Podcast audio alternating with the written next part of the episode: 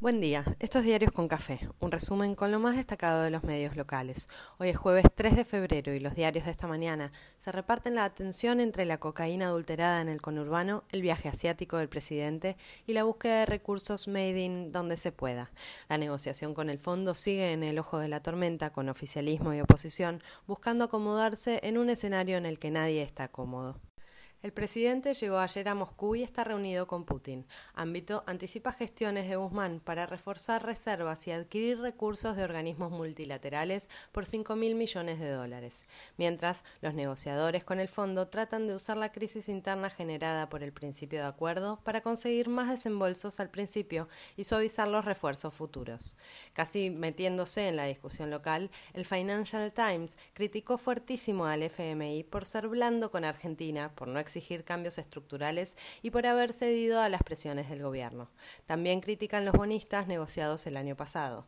Mientras Pañi, desde Nación, le pega al gobierno por una actitud que define como suicida, coquetear con China y Rusia mientras no tiene nada cerrado definitivamente con el FMI y no logra cohesionar su propia alianza de gobierno. Por su parte, Germán Martínez, flamante jefe del bloque del Frente de Todos en Diputados, maniobró bien sus primeras horas en el cargo como fruto de la unidad oficialista y planteando que en el Congreso se debatirá el acuerdo con el fondo y cómo se llegó a él.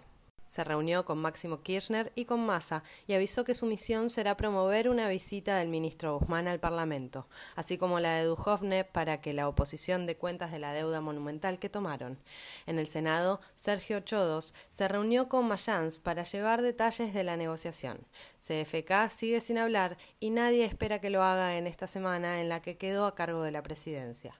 Mientras, cuentan maniobras para retener comisiones clave en la Cámara Alta pese a la elección de la año pasado. La crisis generada por la salida de Máximo Kirchner es material de otro montón de análisis, más o menos agudos, más o menos informados. Algunos calculan el impacto en la gestión de gobierno, otros evalúan efecto en el PJ bonaerense.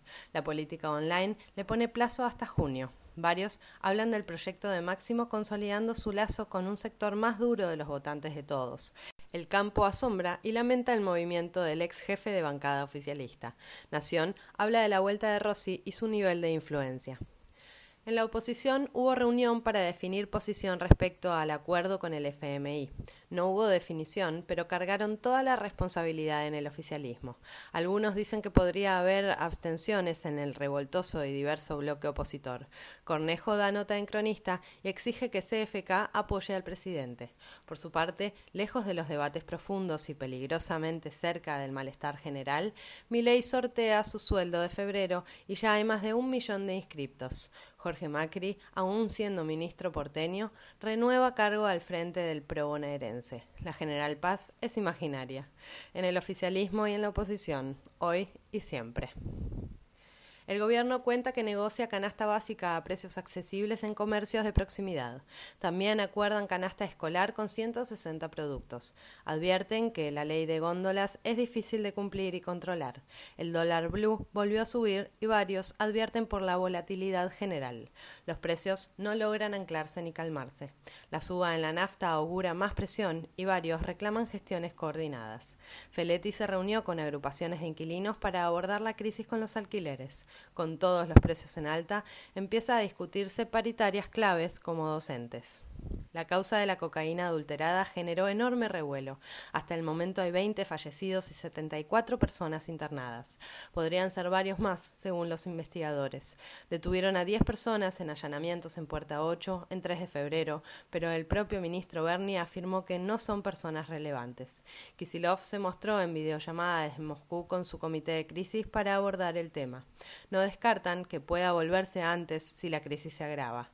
No faltó la pelea chiquita entre Aníbal y Berni por el consejo del ministro provincial de descartar la droga comprada en las últimas 24 horas. El Ministerio de Salud provincial aconsejó lo mismo y circularon placas para advertir en redes sociales. Hablan de posible guerra narco y varios creyeron que era un buen momento para debatir sobre la legalización de algunas drogas para poder controlar lo que consume parte de la población. Otros ven que las políticas de prevención, contención y advertencia de los riesgos están bastante abandonadas. Mientras la pandemia que sigue aflojando la tensión. Ayer se confirmaron 45.070 casos, aún aclarando que se testea mucho menos, y se informaron 321 muertes. ANMAT autorizó la venta de la Sputnik Argentina y ya no habrá que comprar a Moscú las dosis que vinieron con mucha demora. Expectativa por la noche de las vacunas que se desarrollará mañana con 100 postas distribuidas en toda la provincia de Buenos Aires. El debate por la injusticia sigue a pleno. La marcha del primero de febrero sigue dando tela para cortar. La defensa de Cristina salió a cruzar a la corte porque se excusa en la causa de espionaje que pesa sobre el gobierno de Macri y así habilita su tratamiento irregular. Clarín y Nación lo suman a la investida acá porque todo tiene que ver con todo y publican una encuesta donde se confirma que la sociedad no cree en la Corte, pero se matiza el origen de la crítica. Hoy se espera contramarcha a las 19 horas en defensa de la Corte porque la división de poderes y porque anda todo bárbaro. Ah, ¿no? Bueno, no importa. La Armada trabajó en el salvataje a un buque ruso varado en la Antártida. En Caballito, los vecinos se organizan en contra de los proyectos inmobiliarios que promueve el gobierno de la ciudad. En Europa del Este, Biden manda más soldados y crece la tensión. Francia y Alemania insisten con el diálogo y arman escenarios de negociación. En la CNN, una historia de amor generó cambios en la cúpula ejecutiva. Distintos países europeos van aflojando restricciones y hay algunos que se ilusionan con el fin de la pesadilla de la pandemia. Quedará todo lo demás. Así se nos presenta este jueves gris que mantiene alertas por tormentas fuertes en varias zonas del país.